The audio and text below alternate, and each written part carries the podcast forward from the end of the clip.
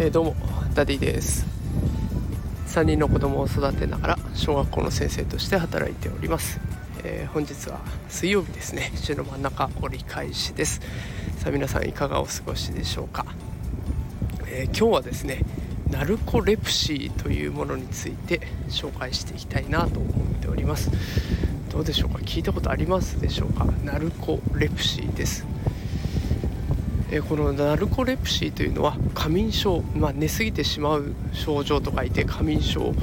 の一つになっております、え大事な場面、え例えば学校でいうと授業中にもかかわらず寝てしまう、え睡魔に襲われて寝てしまうという症状です、まあ、時間で言えば10分から30分程度の短い時間で目覚めも比較的よく目覚めることはできるんですがどうしても大事な場面で寝てしまうというような病になっております。このナルコレプシーの診断を受けたとある子の記事を読んでああそういう子もいるんだなということを知ったと同時に私が以前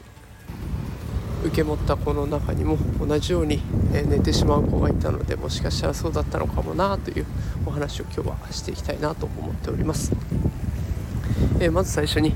記事で読んだお話ですがそのナルコレプシーという診断を受けた子ですがその診断を受ける前、ま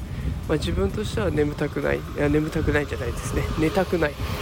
にもかかわらず寝てしまうという状況で、えー、当時通っていた塾では、えー、その寝ている間に腕に落書きをされて、まあ、先生をも起こすことはなく気づいたら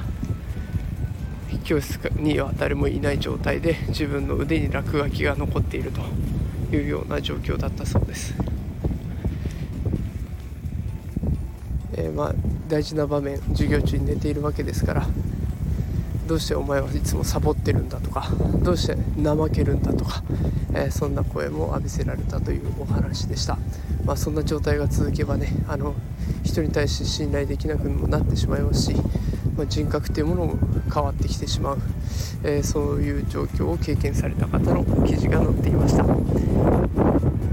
えー、私が受け持ったこの中に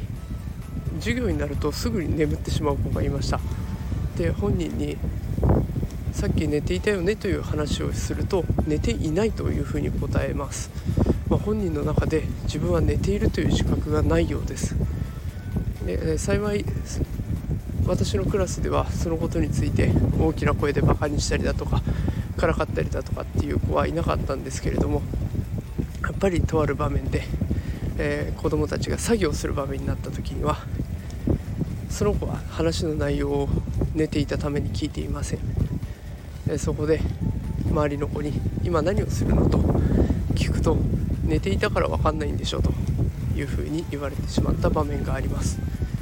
えー、もちろん私も何度も何度もね、えー、周りの子に気づかれないように肩をトントンと触ってみたりとか、えー、起こすような仕草もしてみたりとかいろいろやってはいるんですけれどもやっぱりすぐに眠ってしまうという状況からこういった言葉を受けてしまいました、その当時保護者の方にもえー、こまめに連絡をしていたんですけれどもこのナルコレプシーだったり過眠症ということを私も知らなかったので保護者の方と話したのは早く寝かせるという方向しか、え思いつきませんでした。もしかしたら、えこの症状で苦しんでいらっしゃる方苦しんでいるお子さんがいるかもしれません、えどうやら600人に1人程度の割合、えまた10代から20代前半で多く発症するという病気らしいです、えー、ただ投薬お薬での治療も進んでいるそうなので、まあ、少しでもこういったことを広めていって精神的なダメージを負う必要のない生活を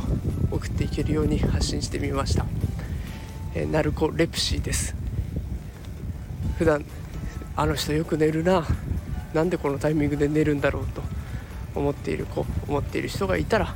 もしかしたらそういった病気なのかもしれないということを考えて病院に通うことを選択肢の一つとして提案することも一つの手なのかなと思っております、えー、それでは本日はナルコレプシンについて紹介しました